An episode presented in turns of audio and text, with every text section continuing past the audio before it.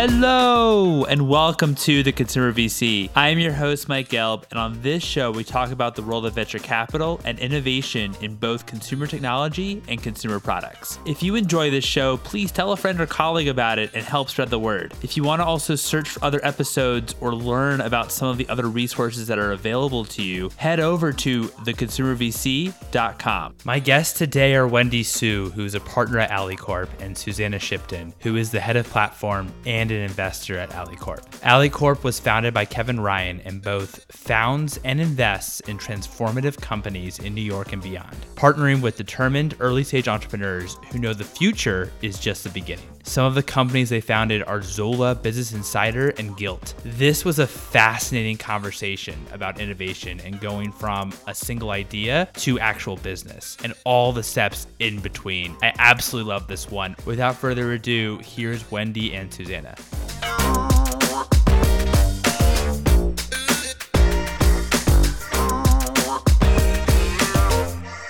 Wendy and Susannah. Thank you so much for joining me. How are you both? We're doing very well. We're so excited to be here. Thanks for having us. Oh, thanks so much for coming on. I really appreciate it. This is going to be a lot of fun. I'd love to start by talking about both of your backgrounds. What was both of your initial attraction separately to innovation and startups? Yeah, so I grew up here in the West Coast. I normally actually live in New York, and AlleyCorp is predominantly in New York the DNA for tech has always been in my blood. My father, my mother, they both work in tech. Both my brothers work in tech. I started my career actually at PayPal and found my way then to work in consulting and then spent a couple years in nonprofit. And so for me, actually, having grown up in Silicon Valley, I was a little bit of the black sheep where I'd started off actually in tech, but found my way moving and gravitating towards different industries. But the reason why that's so important is because in what we do at AlleyCorp, so much of our work is around identifying interesting pain points across different industries and across different company types, whether it's nonprofit or for profit. And so my breadth and experience there really, I feel so appreciative of it because it it's allowed me to adopt very a beginner mindset to everything that I do. And I feel like everyone on our team has very much that beginner's mindset. And I think that it's enabled everyone, including myself, to look at new companies, but also new pain points from this lens of just sheer excitement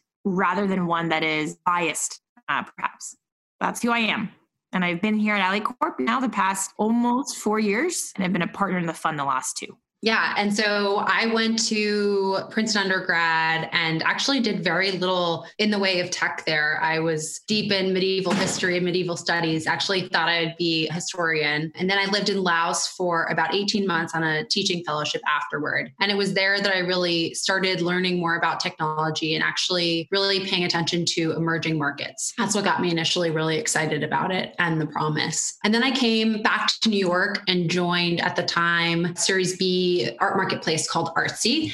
And I joined initially because I just really loved art and I thought I would end up on the art side. It was a big passion for me. But I got sort of corrupted, if you will, and really ended up on the business side, working for the C suite for a few years there uh, on corp strategy. But the big unlock for me was seeing how technology really enabled something that I loved art and just watching the marketplace grow and watching galleries make sales and artists uh, get a livelihood in the way they couldn't before really opened my eyes to what technology could do. So I was really hooked from that point and moved to AlleyCorp to sort of work with more companies, more founders. And that's what brought me here.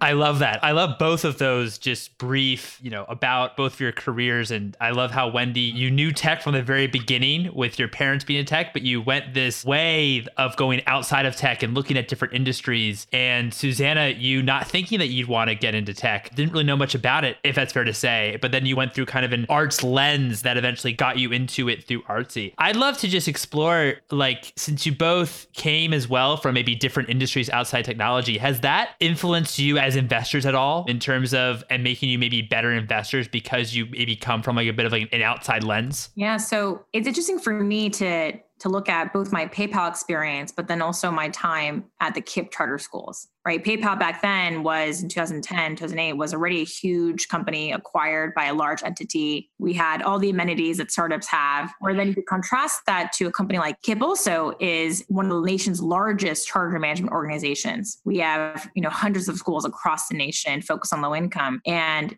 both entities while behemoths in their own industries function very differently. At KIPP, because you're by you're inherently a nonprofit, you have to operate in a very capital lean way. So when startups and founders say that you have to be scrappy, there's a different level of scrappiness that exists in the nonprofit world. And so for me, I'm very grateful for my time in nonprofit because it opened my eyes to the world of what one, launching companies in social good or the social impact mission means. I think we're seeing a lot of now social impact investors, uh, as well as a lot of incumbent funds are huge invest with a lens towards social good. But then two, it really reorients around the importance of scrappiness and what does it mean to be a startup now, tech startup, even if you're an enterprise SaaS startup, what does it mean to have a million raised from angel funders or other early stage investors? And how do you think about utilizing that 1 million in the most efficient way? Simplicity is the game that I've learned uh, from nonprofit. And simplicity is what needs to happen in startups. You have to create a product that solves for that one pain point, that delivers that one value prop that everyone else wants. In nonprofits, you have to function that way. And in startups, I've learned that you need to as well.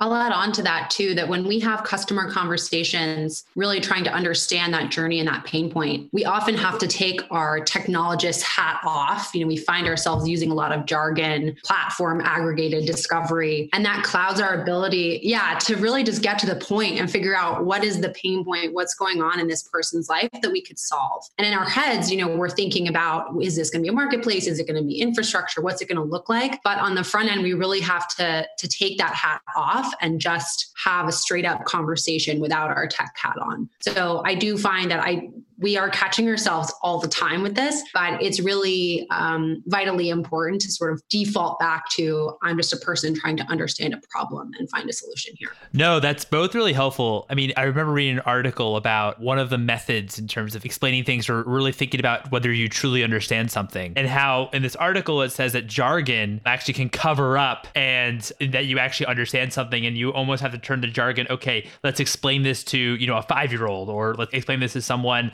very, very simply. And if you can do that, then you actually understand what the problem is in this case or what you're actually trying to do if you're a startup in this example. So that's that's really helpful. I love that you mentioned that. We actually catch ourselves. I caught our our whole team. We asked ourselves two weeks ago. We were actually ideating on a new concept in the food space, and I remember asking our team, "Okay, we say it's a marketplace, but we also say that it's enterprise creator tooling. What exactly does the word tooling actually even mean here? Or what is what does exactly the word marketplace mean here? Let's let's try to actually describe this concept without having to use the word tooling or to use the word video streaming or use the word marketplace. And if then we can still really clearly identify what this is and what this means, then we know. And the same goes for founders that we're pitching to. Can they describe their product in a way that feels so simple? Yeah, it was a great push. It took us a few minutes to do it, but we did. it's a good reminder. Yeah, it reminds me too, just a little bit like I had on Eric Paley before, and he also wrote an article about this, but he said that, you know, VCs, they love platforms, you know, about investing in platforms, but before platforms, you have to have a product. And so, you know, it sounds kind of nice and great as an entrepreneur, maybe to say, oh, yeah, I'm building a platform or this and that, but almost like simplify it and say, okay, but what's the actual product itself before you can actually develop into a platform? So, yeah, I love it. I love it. So, tell us a bit about AlleyCorp because it's a little bit of a different type of fun that we've had on the show. And I'm really excited to dig in and learn more.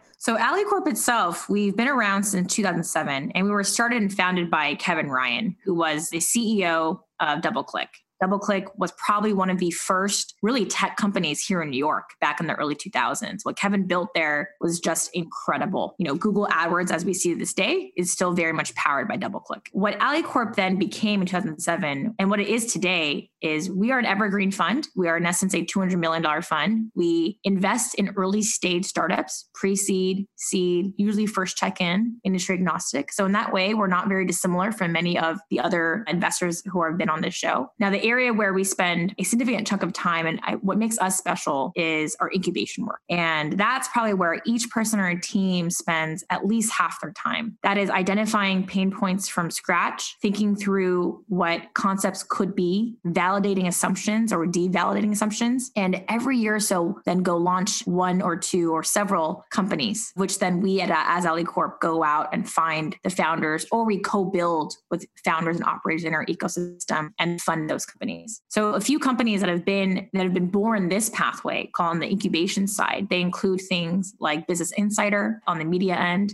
They include MongoDB on the databasing end that went public three years ago on NASDAQ. They include Zola on the wedding registry side. They include Nomad Health on the healthcare side. Those are a few of the big ones. Gilt Group as well on the e-commerce side. And every year or so, we launch a couple. What I think the reason why I love my job so much and what we do at AlleyCorp is because we are founders of our companies together with the founders that are the CEO and the full-time C-suite, it makes it so that we also empathize with founders that pitch to us. You know, a lot of investors say, "Oh, we're founder first." The truth is it's hard to really be founder first when you don't understand what it feels like to have to let go of another founder or to have to manage to, to come up with a pitch deck from scratch and go through so many different iterations of it. Everything that our founders do, those that we invest in, a lot of those activities we have to do ourselves as we are incubating a new concept. And I'm really appreciative of that sort of flywheel effect between incubation as well as investing. I'll add on there, you know, we did a team exercise, I think it was a couple of weeks ago, about what problems would we ideally really love to solve if we each had 10 years to live and money to build new things. You know, what would those things be for each of us? And we looked at those categories and said, you know, those lists, those ideals and those things that we want to build that each of us hold so dear shouldn't be so far away from what we're doing in AlleyCorp. And we were able to tie that in many ways back to the work we were doing and then also say gee if this is misaligned you know how can we realign it with what we're doing at AlleyCorp so i think outside of you know just the words incubation and investing i think we truly build towards problems that we see as vitally important or you know even just fun so that's what I love about it. And that's a question too, you know, what would you do if you had 10 years to live or infinite money? That's a great question for anyone who's thinking about starting a company of their own. Because ideally that's how you would spend the next 10 years of your life is building something that you love, building for a pain point that you love, agnostic of is it venture backable or not right. I love that. I mean also even more broadly just if you only had 10 years to live or you know what would you like to do with your life for those 10 years as well? So i love that. And i do agree with you wendy that you know i think sane as a fund you're founder focused or founder friendly it seems like when you have an incubation studio you're right there trying to solve the problem and trying to understand or recognize the insight that led you to the problem rather than when you're analyzing companies or evaluating companies the entrepreneur actually brings that insight to you if that makes sense. So i really like that piece as well. So I'd love to hear more about maybe some of like the strategies or just a bit more about the incubation studio and just how you think about innovation and how you also think about, you know, what maybe idea has legs and maybe moves along to the next phase or even just how you think about phases. sure. So, innovation is a funny word. It's really broad and often kind of misleading, I think. It indicates something grandiose, somewhat abstract for us, many of our pain points that actually turn into big businesses start as small and call it unsexy ideas. You know, a database that's too expensive, a wedding registry that's clunky and difficult to navigate, uh, an anecdote about healthcare staffing at a hospital. At face value, I don't know that any of those would say, uh, w- would seem like they're prime for innovation. So, innovating for us really means listening to customers, putting that pain point first and separating what we think the problem is in an industry from what people actually say it is.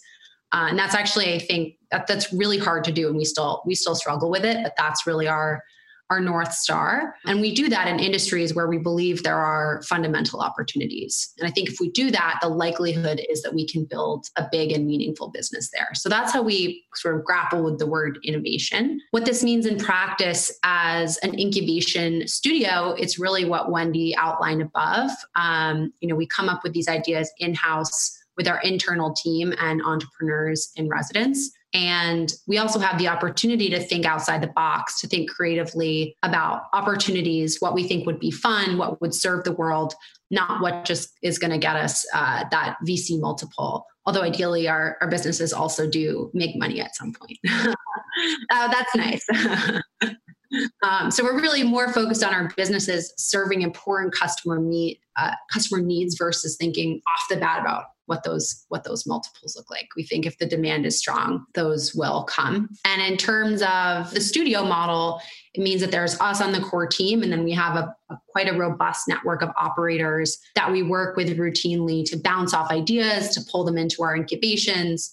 Um, we also have an engineering hub up in Montreal, so we we really kind of group build a lot of what we do. That's great. That's super helpful. And so, how do you think are you able to incubate ideas, or, or maybe you're in the ideation stage, able to what's maybe the process in terms of the market research side of things, and maybe evaluating how big a pain point is, and if this idea actually could become a business? Mm, that's a, a great question. It's the moneymaker question. So, in terms of you know, how do we think about ideas that could be businesses? Where do we start? Right. So, first and foremost, good ideas are everywhere. Uh, and it's about actually just listening to the pain points. And so each every single week, actually, us internally, we all jot down pain points that we've heard, either in our own life or that we've heard others say, or in rabbit hole deep dives that we do. For example, right now, I'm actually quite passionate around alternative reproduction. And so I spend a lot of my time thinking around the future of egg freezing and surrogacy a very taboo topic, I would say. Surrogacy is very taboo. But my journey there has been chatting with couples or single parents who have gone through an experience related to surrogacy. And in a very listening point of view, very ethnographic point of view, listening to them and understanding what are some of the pain points that you've experienced. And that is the mindset that every founder has to adopt. You need to go, start and end your day asking yourself, what were some of the big annoyances or the areas where I spent too much money on spent too much time on, or the process was annoyingly inefficient. If you ask those three questions, you'd be surprised by how many pain points actually come to mind. And so, what I just described there actually is the bottoms up approach. There's two ways in which we think about pain point identification. There is the bottoms up approach, which is us connecting and chatting with people who are experiencing the pain. And then there's the top down approach, which is okay, where is there already an incumbent that you know what is not really relevant anymore given trends that have fundamentally adapted in the world of which then we believe we could deliver a more modern day version of the incumbent. That top down approach is a very private equity approach. That's how private equity financiers think about businesses. And when we think about that top down approach married with a bottoms up approach,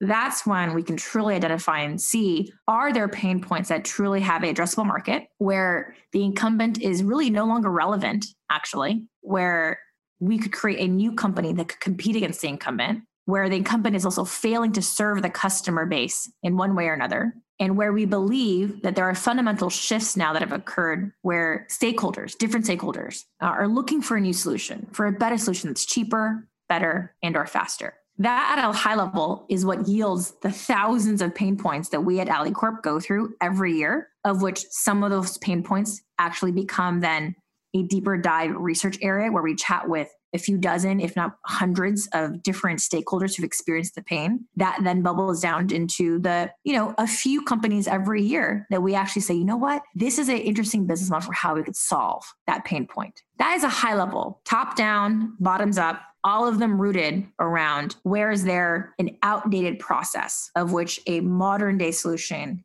could provide a significant value prop to whoever the stakeholder or the key customer is. Yeah.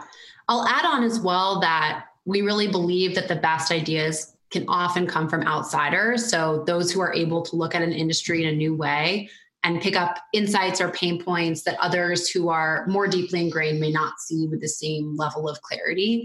And this is a great analogy that, that Wendy always makes, but it's the same reason that children often make their way through escape room challenges faster than adults do. Uh, it's because their sense of wonder and the sheer newness allows them to really see what others don't. And so it depends company by company whether we're the people with that outside perspective, or maybe it's a founder that we're working with. But hopefully, with everything we build, there's a kind of yin and yang and push and pull so that someone is the outsider really bringing that unusual or devil's advocate view into how something is built. And if I had to break it down into four simple ingredients for every pain point or for every idea, it boils down to one, what is the annoying pain point? Two, what is the incumbent process? What is that customer journey that exists right now that is yielding all these annoying pain points?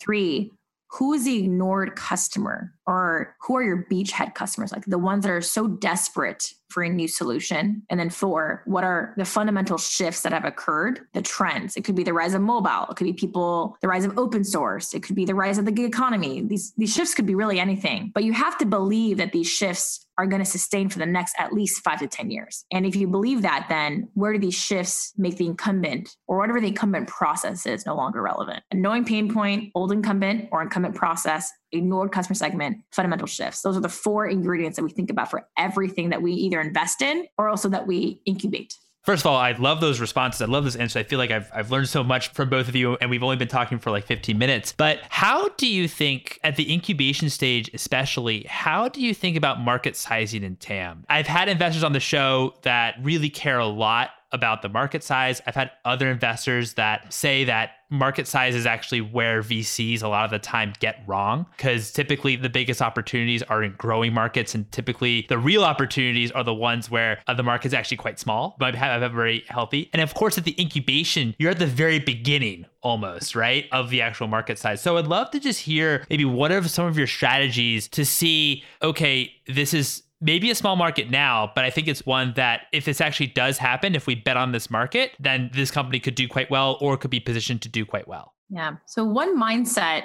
that is very important as a founder, or in our case, on the incubation side, is one that is it's hope, right? It's expansive thinking. The truth is, is that the pain point that we're solving for now, we have to believe that it can grow into a much larger industry right? So think about Zola, for example. Zola, the beginning was really, and it still is a registry company. It was known as a registry company. But Zola now, though, it's a weddings company. We do so much more at Zola than is registry. We do invitations. We have now Zola Home. We have Zola Marketplaces uh, for finding vendors. We are much more than what was even initially thought and dreamt of, which was back in 2013, a registry business, right? And so when I think about the market, I can understand the importance of having a large market and I can also understand how market also could prohibit you from entering into a space, right? And I think that actually the more important question I think about is defensibility. Are you creating a product that is going to be defensible against incumbents? Because the truth is, if you are a company, a start a little tiny little seed, and in your first or second year you grow significantly,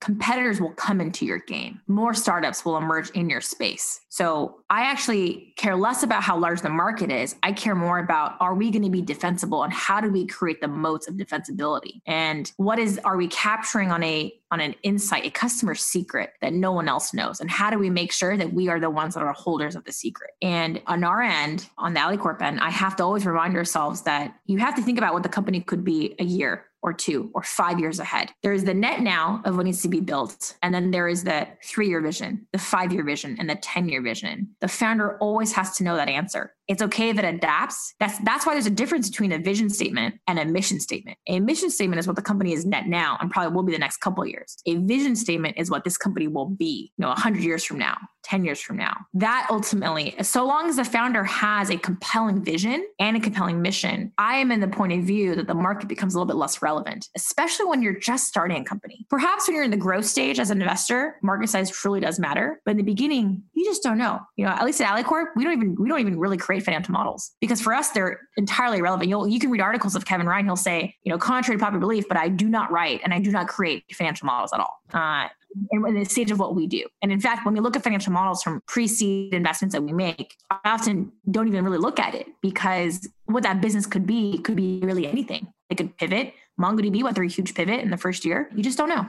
I think Wendy summed it up really well. And you know, we always say that actually at the beginning, if you have a good idea, then probably others have it too. So then it comes down to really execution, building out that moat, and really building the best team. And so if we see those things in place and that defensibility, like Wendy said, we are in a position to get really, really excited outside of, you know, conceivably what the market could be. That makes sense. So it's almost a combination of defensibility as well as a founder of the founding team. What's your unfair advantage that puts you actually in a position to, if this does go right and this trend actually or developing market actually becomes something, right? Are you in a position to truly capitalize on that opportunity? Because, of course, as you said, Wendy, lots of competitors then will enter the market if everything goes right. And actually, just to add to market, right? One of the easiest ways to defense against market is who are the large incumbents in this space? And where is that incumbent ignoring a certain customer segment? And do you believe that customer segment will be huge? So in the case of even for Uber, right? Uber initially was focused around, you know, high end, call it the taxi industry, the black car industry. If you actually look at those individual companies,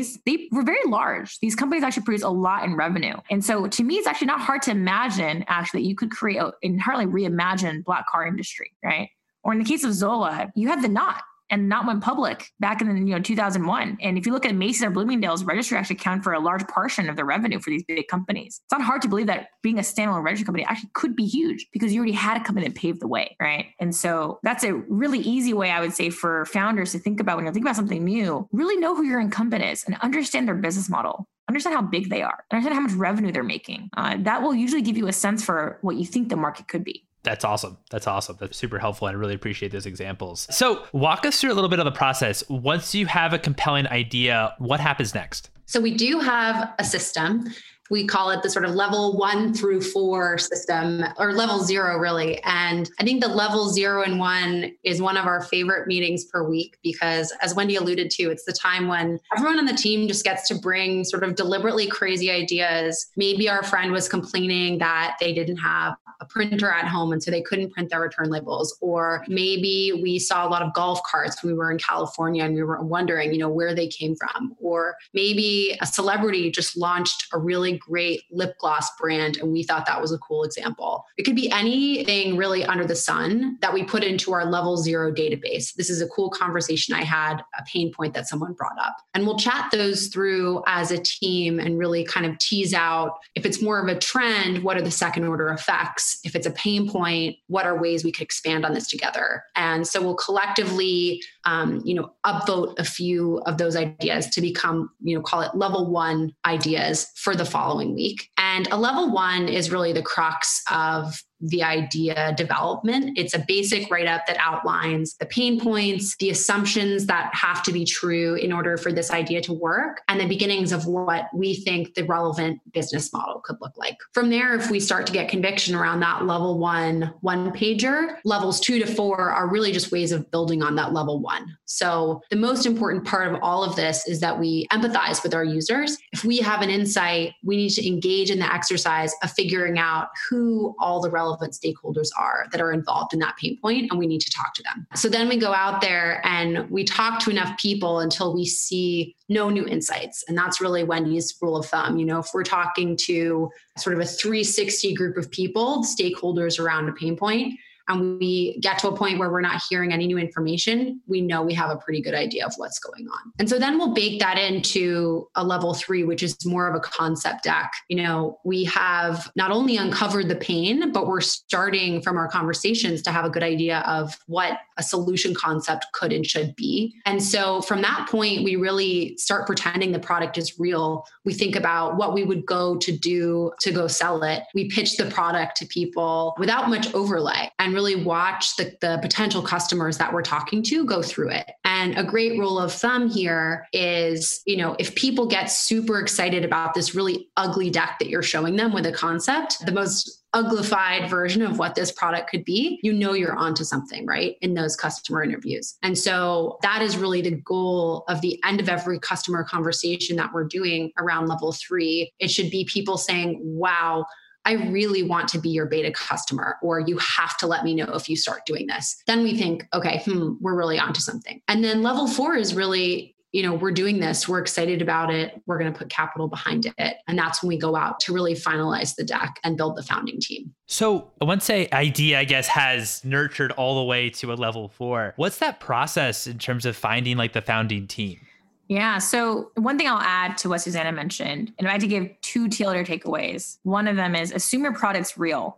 What would you do? The truth is, you don't have to code much. Uh, you would sell. You would sell the product right away. You'd show the user a mock-up or a demo. Those are all things that don't have to be coded out. So that's my one takeaway: is you know what would you do, assuming the product is already exist in existence, right? And then two, simplify there's no reason why anything needs to look pretty because what that ends up doing is it, it, confuses the user around a pretty deck, right? Or another way I like to think about it is this way. If my niece written an essay and I knew that she put in tens of hours into it, I'm less likely to want to give her bad feedback versus if she gave me a draft of her essay very, very early on, you know, it looked like it was still rough draft. I am more likely to give her actually raw feedback. And that's the thing that founders always have to be cognizant of is it's easy for us to ask our friends, Hey friend, I got this new idea. I'm going to show you the demo. Can you take a look at it? What you want people to get out of them is raw feedback. And so it's always better to actually have it be a bit more work in progress, whatever you end up showing them. So now to your question around make it ugly, simplify, make it ugly, but good enough where you feel like people you can get raw feedback and you just assume it's real. Because if you assumed it's real, you would run marketing ads test conversion. You would be trying to build a wait list and to build a pilot list. These things can happen without having to code and write anything or build a tech base. Yeah. That's also why we cold email a lot, right? We we go to people who are not in our network because people in our network might be too nice to us. Whereas if we talk to someone we don't know, they're more likely to say, mm, no, this is a bad idea, or this element, you're totally wrong. And that's really what we crave. So we, we, you know, DM a lot of people on Instagram. We go through Facebook groups, we go through Reddit, we read comments. We really try to get to, you know, people outside of our own way of thinking so that they can give us just that that raw feedback and they won't just be nice. That's awesome. That's awesome. I love that. I just love the idea of just making the deck very, very basic, nothing fancy, and that really great analogy that you shared, Wendy, with your niece, and just almost like human psychology of how people would actually approach feedback. So that's really, really great, really helpful. So for us as a firm in AlleyCorp, we are very first time founder focused. And so I would say in many other cases, people are get really excited about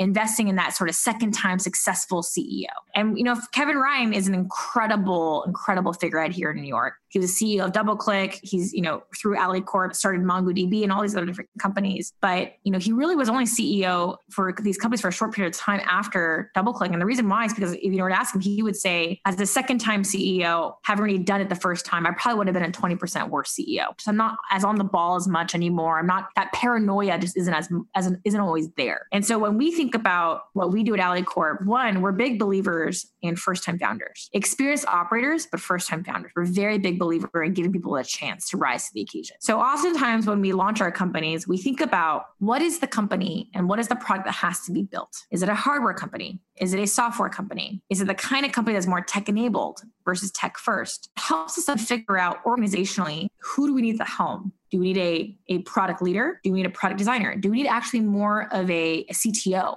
at the helm? There's a lot of work that gets put into what does the organizational structure need to look like at the founding helm oftentimes we, you know, the great thing about AlleyCorp is that because of the companies we founded, Business Insider, MongoDB, Gilt Group, Zola, Nomad, et cetera, many of these companies that we've been part of, they've already, or what we call, they're part of the AlleyCorp constellation. These operators have gone on to launch several other companies, or they find a way of recommending people to us, back to us. And so a lot of actually how we go about finding our founders is through our network and it's through talking to operators that we know, it's talking to founders that we've invested in. And we are at AlleyCorp, we are not precious about anything we work on. In fact, we share, we love sharing our work with other firms. Uh, that's part of the process of gaining validation. And through that, oftentimes people will say, well, Wendy, you know, love this idea. And you got to think of this person too. This person would be great for what you're trying to launch. So that high level is how we find people through our network and by sharing our work with everyone. And in terms of how we think about who is the right fit, a lot of it actually is through spending time with each other, brainstorming on ideas together. You know, you can't just bring on a CEO here and give them a homework assignment like if they were applying for a job at a growth stage company where there's there's a database of information and they create a deck that comes out of it. You know, the simple question that I ask people who are working with us is now, now knowing what you do, now knowing what you know about the idea, what would you go do? What would your first year look like?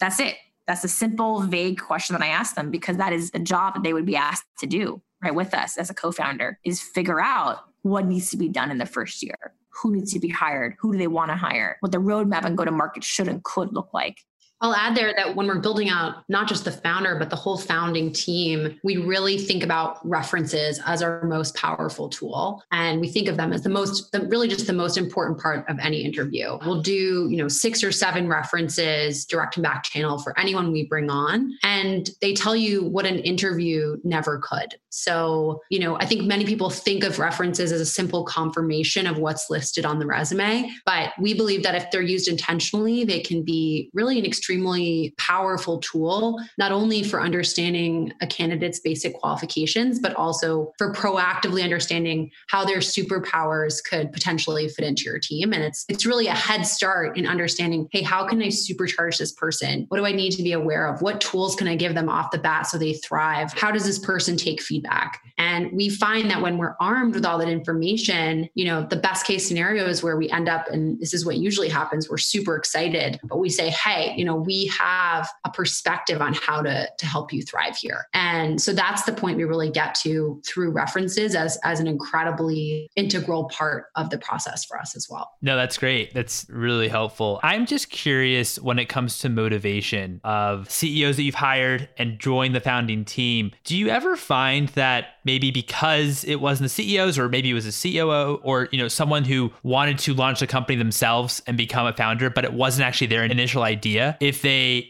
actually don't have maybe the same motivation as if the idea was actually theirs? So for us, our founders, they are the founders.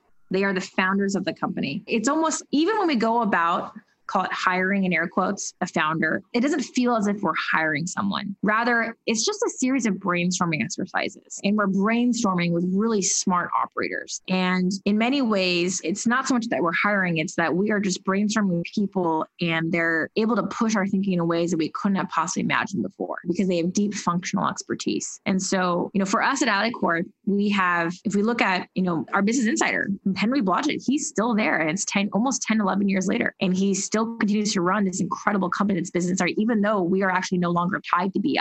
Right. Uh, that company was acquired by Axel Springer. And when we think about Zola, everyone that is there are people, Shan and Nobu and Felix, they are people that were part of the Gilt Mafia that was also part of AlleyCorp. And they are still there to this day and they're incredible. And when we look at you know, Nomad Health, our, our founders and our CEO are, are, still there. And so, and I think the reason why is because it's not that they were inheriting an idea, it's just that we were seeding an idea. And oftentimes, they seed ideas into us too. And that's why oftentimes it ends up being sometimes a co-build where we're merely brand partners to them or they are brand partners to us. It's less of a who hired who, it's more of a co-build process together. I love that. That's great. That's great. And yeah, I'm kind of picturing it now. That's really cool. I'd love to know as well, you know, when it comes to conviction, I guess backing up a little bit, when it comes to conviction and maybe the whole team has conviction in an idea, how do you think about, you know, groupthink and whether if you need like the whole team or if one person feels very strongly of an idea that this could be a real business, but maybe the others don't, just maybe the balancing act between that. And that's something that we're always actively having to work on. It's not too dissimilar though from when at a, when partners are vouching for a startup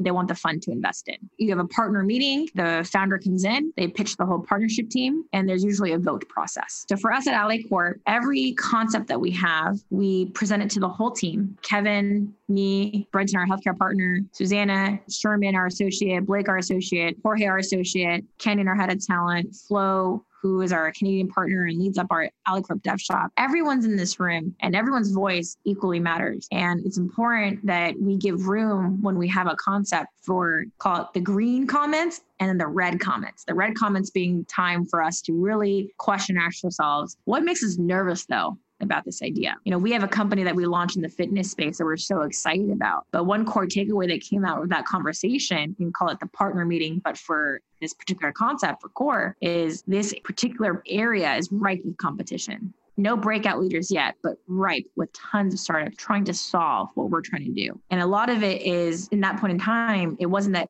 competition was going to block us from launching the company, but it was giving room in that Zoom meeting that we had to highlight that competition is something that we that is on our minds, and that that now creating a defensibility and, and a defensible moat is even more so important. So there are times when perhaps I have less conviction around an idea and there are times when probably other partners have less conviction. And what that means, though, is that it's a great way to flag the the weaknesses of the concept and it pushes us even harder around how do we want to evolve this concept even more so so that those weaknesses are actually you know somehow become strengths. Yeah i think when we become more attuned to those weaknesses in our internal conversations we then have the ability to go ask proactively about them in our customer conversations. If if someone on the team has brought up a really great point then we can get feedback on that in our customer conversations and either say, oh, yeah, okay, this is a real issue. Or oftentimes the person we're talking to will come up with a thought or idea that helps us push our thinking on that particular point. So the customer feedback side does tie in again here really strongly as well.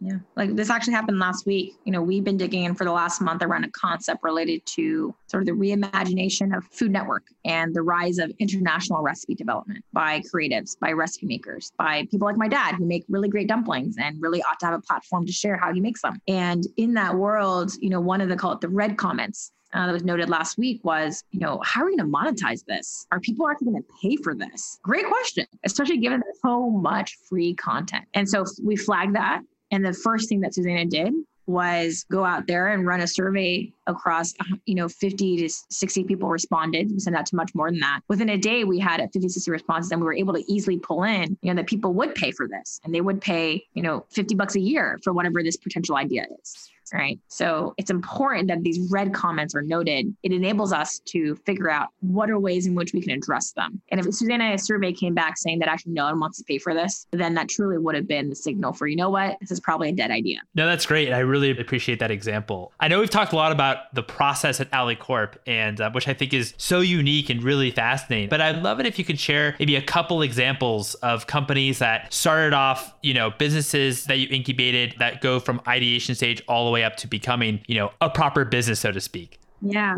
You know, Zola is a company that we are so happy. The team there is incredible. I feel very grateful for Shan because she's the reason why I'm even here at AlleyCorp. Shan, the CEO of Zola. And you know, if we think back to the origin stories behind Zola and what, and she shared this publicly, of course, a lot of those pain points were around the fact that back then in 2013, called 2012, registry selections suggestions weren't relevant. Online registries uh, were difficult to use. Uh, they did a poor job helping couples navigate based on their preferences or needs or lifestyle. That there was overall ugly and an ununiform user experience across retailers. So Bloomingdale registry just looks so different than a uh, and Bell registry looks so different than a Macy's Macy's registry. And moreover, the one couple is having to create multiple registries because everything is standalone to that one brand, that one Macy's, that one Bloomingdale. So can you only imagine that as a couple, you're having to create five to 10 maybe registries. It takes up a lot of time. And back then also too, that there was limited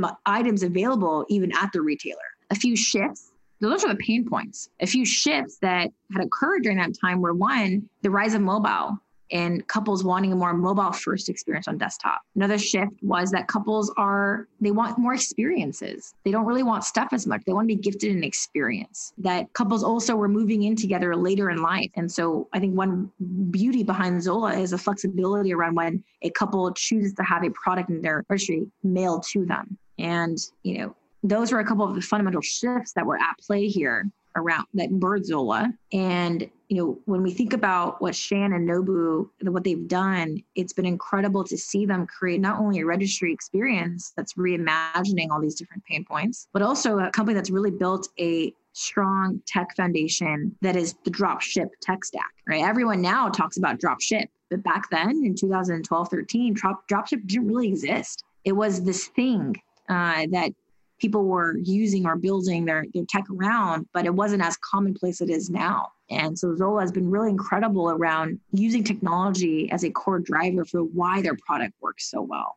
Zola now, we are registry, we're invitations, we're homes, we are we are the weddings company. Those are you know a bit of the origin stories behind behind Zola. And the team there is, you know, we at AlleyCorp feel so lucky because that team there that Shan has created with Nobu, these are people that knew each other all from the Gilt family. They all worked together at Gilt. So there's a lot of shared cultural values that has been carried over to the to the Zola team. I think that Zola probably is one of the few companies here in New York that has probably, if not one of the lowest, the lowest executive churn rate. And it's because of what Shan and Nobu has created at that company in terms of the culture and in terms of a beautiful product experience and in terms of you know providing a defensible value prop to couples? I'll quickly run through. So, Core is a more recent example from this year. It's an infrastructure platform for fitness professionals to launch and grow their own online businesses. So, incredibly relevant during COVID. And this was actually the brainchild of our teammate, Cam Porter, who was formerly a pro soccer player and also an engineer. So he's the, the CEO of this business now. And this idea really bubbled up during a team brainstorm and a doc we were working on early earlier this year around trends we saw related to COVID. And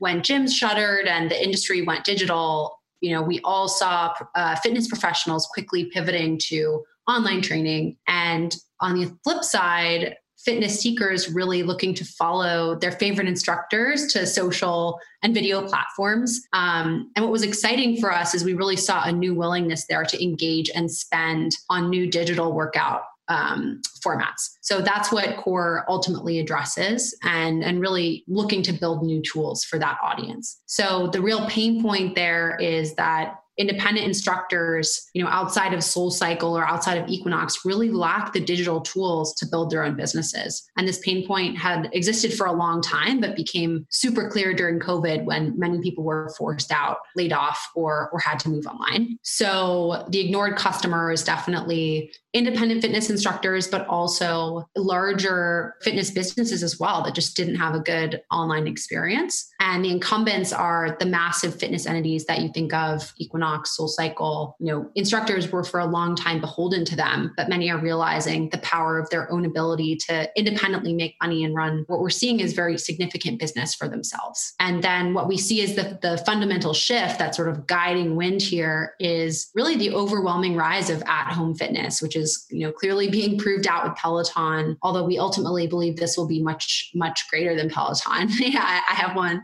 It's they're everywhere. And the broader theme, which we're also really excited about, is the rise of passion economies and the power of of independent creators. So we see this as a extremely exciting slice of that opportunity. And you know we really saw this as a business that came out of Cam thinking through his own personal experience and seeing the opportunity. And he's really uniquely positioned to lead that business. So we're, we're excited about it. Yeah, absolutely. And Cam was my introduction to AlleyCorp. So very, very grateful to him as well. Both those examples on Zola, what I really appreciate about them is Zola has been around now for a long time and has done an unbelievable job and was also great just as a counterexample with Core being, you know, still quite earlier in their journey. So to see both, I think that's really, really interesting and very compelling. What's one thing you would change about venture capital or the fundraising process? My one thing that I would change is that VC, it's so funny because in the world of venture, we invest in technology. We're all about call it innovation, right? That's how we started this conversation. But yet VC and getting in front of an investor is still very much what it looked like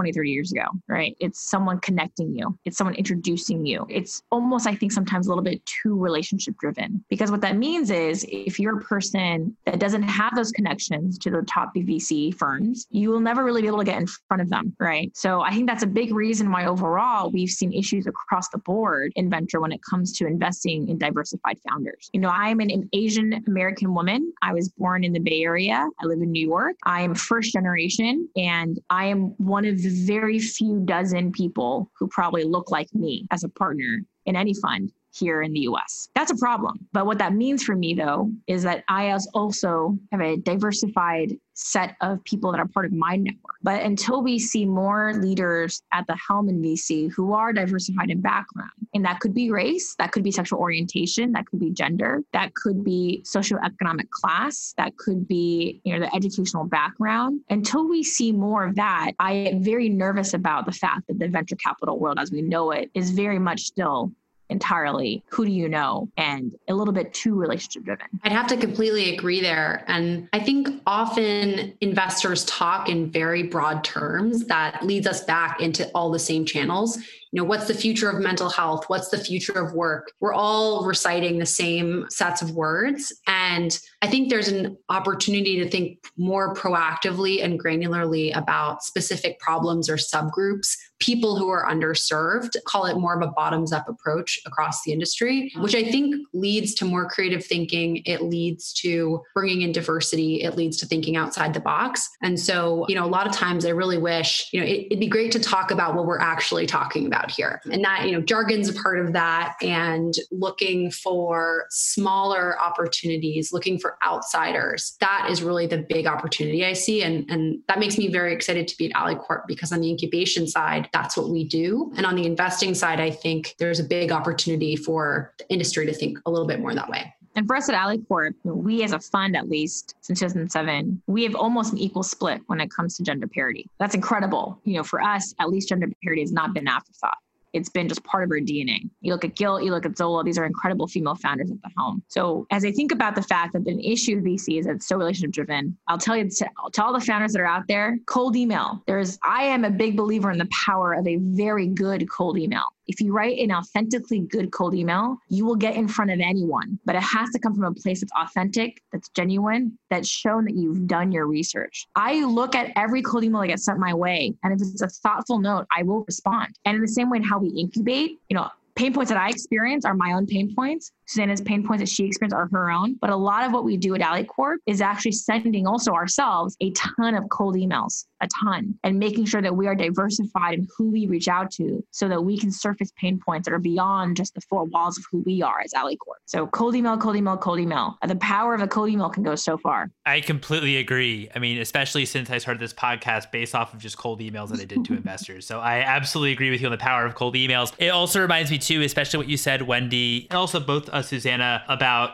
you know diversity and inclusive. It just reminds me of this conversation I had with Kanyi Maqubela at Kindred Ventures, and he was saying how if you think about it, if venture capital is the riskiest asset class right? Where you actually, and it's all about performing outside returns, and the outliers is what, you know, finances your fund. And then you should actually be looking in terms of to actually invest in diverse teams, to invest in diversity rather than people that all look the exact same. So, or, or, or maybe even come from the same schools or, or what have you. So, totally, totally agree with you both there. What's one book that inspired each of you personally and one book that inspired each of you professionally? Yeah. So I'm right now actually reading Talking to Strangers by Malcolm Gladwell. And that actually recommended through a podcast that I listened to called Armchair Expert. It's actually Dax Shepard, the, the SNL actors podcast that I love listening to because he is able to apply a very humorous way to interviewing some very fascinating speakers. And the book itself, it talks a lot about how we judge people and how we are sometimes too trusting of our point of view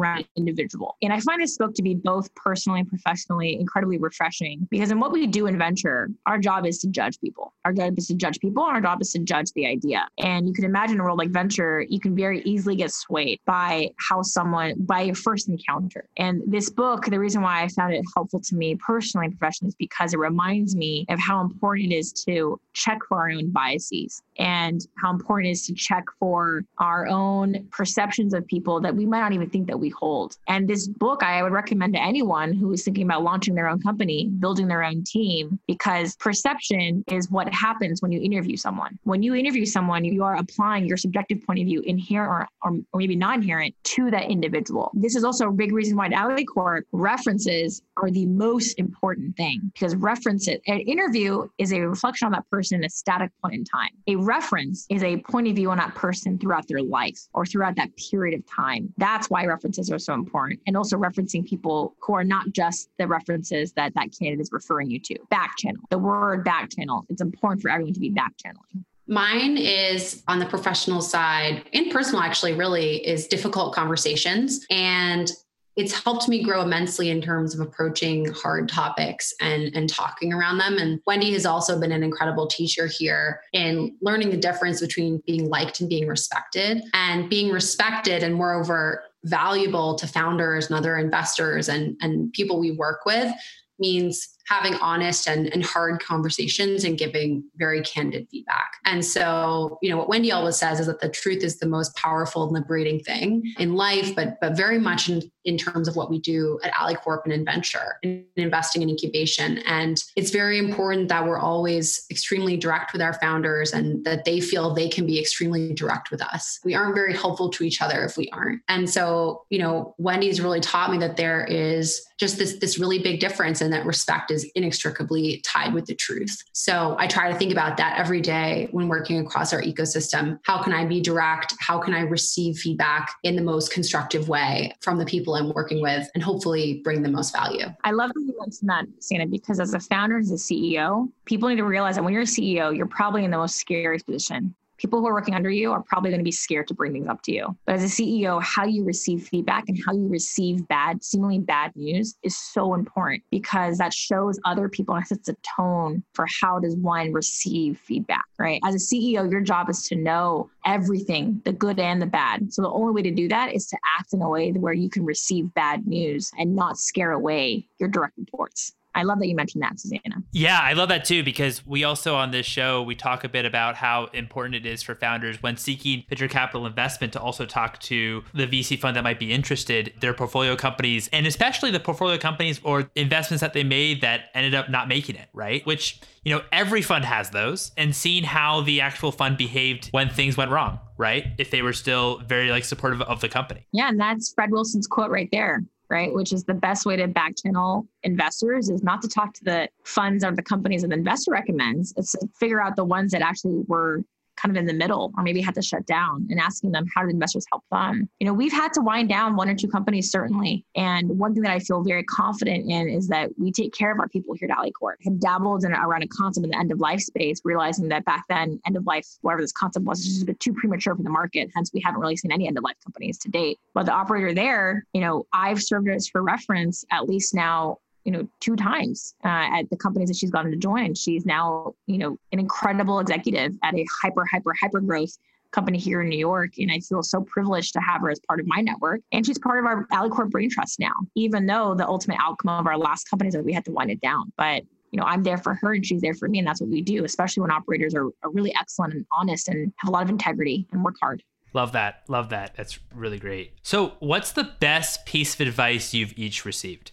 Mm, Okay, so I have a couple. I'll be quick, quick about them. If you want to go fast, go alone if you want to go far, you got to go together. And that was that's from a Port Evans current CEO. At least that's who I heard it from. Another one that I believe in a lot. And so that first one speaks a lot around as a leader, as a CEO, build your team. You need to go together with your organization. Another one by Meg Whitman that speaks around integrity is always choose the hard right versus the easy wrong. As a CEO and founder, there's many times where it's easier just to ignore something, but when your instinct is there, you have to trust it. And it might produce a more difficult outcome or a difficult situation to go through and navigate, but you have to lean into that. You have to trust your instinct. If you feel as if one of your operators is not performing, lean into it and solve it then and there rather than trying to sort of just bypass time, hoping it'll blow over. And my last one that I'll say, and is from Kevin Ryan, is simplify. Simplify everything that you're doing. It's especially in building a product, it's so easy to overscope the work that has to get done. Simplify the business and make sure that whatever you're creating is solving for the, the pain point in the, in the there now.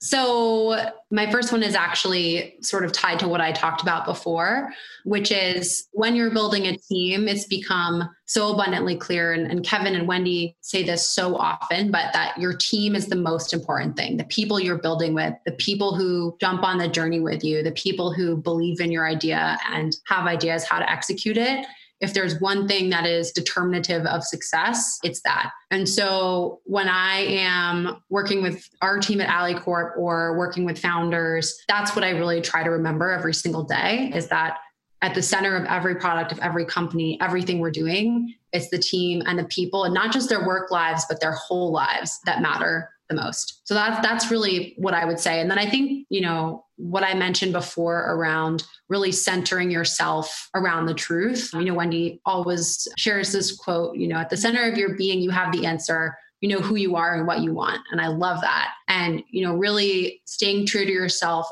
and speaking the truth to your founders, to other investors, and receiving their truth as well think will get you really just the farthest. I love that. I love both your responses. This is amazing. So, my final question for you both What's one piece of advice that you have for founders today? Yeah, and this is a quote that we share actually with all of our CEOs, which is, and this is one that I, I learned from Kevin your job as a CEO is to make yourself irrelevant. And the way you do that is because you've hired a phenomenal team. Your job as a CEO is, to, again, to make yourself irrelevant it's counterintuitive because you'd think that in a normal role, you want to show why your role is so important, why you're the best fit. But as a CEO, you're in a very unique position where your job actually is to hire an incredible team. And your job is to make sure that your team has more functional expertise than you do as a CEO, because that's your job as a CEO. Your job is to hire a great team. It's to make sure that the vision and the North Stars are set in a clear way. And it's to ultimately fundraise, to share that, that story with the public and with investors. But the number one thing is you got to hire a phenomenal team. The phenomenal team will ultimately build a great product. So, to all those CEOs that are listening out there, find a way to make yourself irrelevant because by being irrelevant, you know that you're actually doing a good job because you've hired the right people. Or, God forbid, you get hit by a bus, the company you know will just thrive. That is your job as a CEO. Completely agree. No, that, that would be mine too. And I guess I'll just add that when founders are looking for investors, I think they should look for the same qualities that they look for in teammates because ultimately investors are long haul teammates. They may be on a founder's team longer than some employees at a company you know they're there for years and years and years. And so thinking about how to build those relationships and picking investors who you think will really be there for you not just during the good times but as wendy said during the tough times when it really matters and investors who are excited and aligned and have something to contribute. That's i think a really just always a really exciting opportunity for founders as well. Awesome. Awesome. That's really really great. Well Wendy and Susannah, thank you so much for both of your time. This has been so much fun. Oh, thank you so much. We are big fans of your of your podcast, and you know many of our founders listen to it, and so we're just excited to be to be part of this with you. Uh, thanks so much, Mike. And there you have it. It was so much fun having both Wendy and Susannah on the show. You can follow each of them on Twitter at Wendy STSU and at Susannah Shipton. Both are located in the show notes. You're also welcome to follow me on Twitter at Mike Gelb. For all episodes, please visit theconsumervc.com. Thanks again for listening, folks.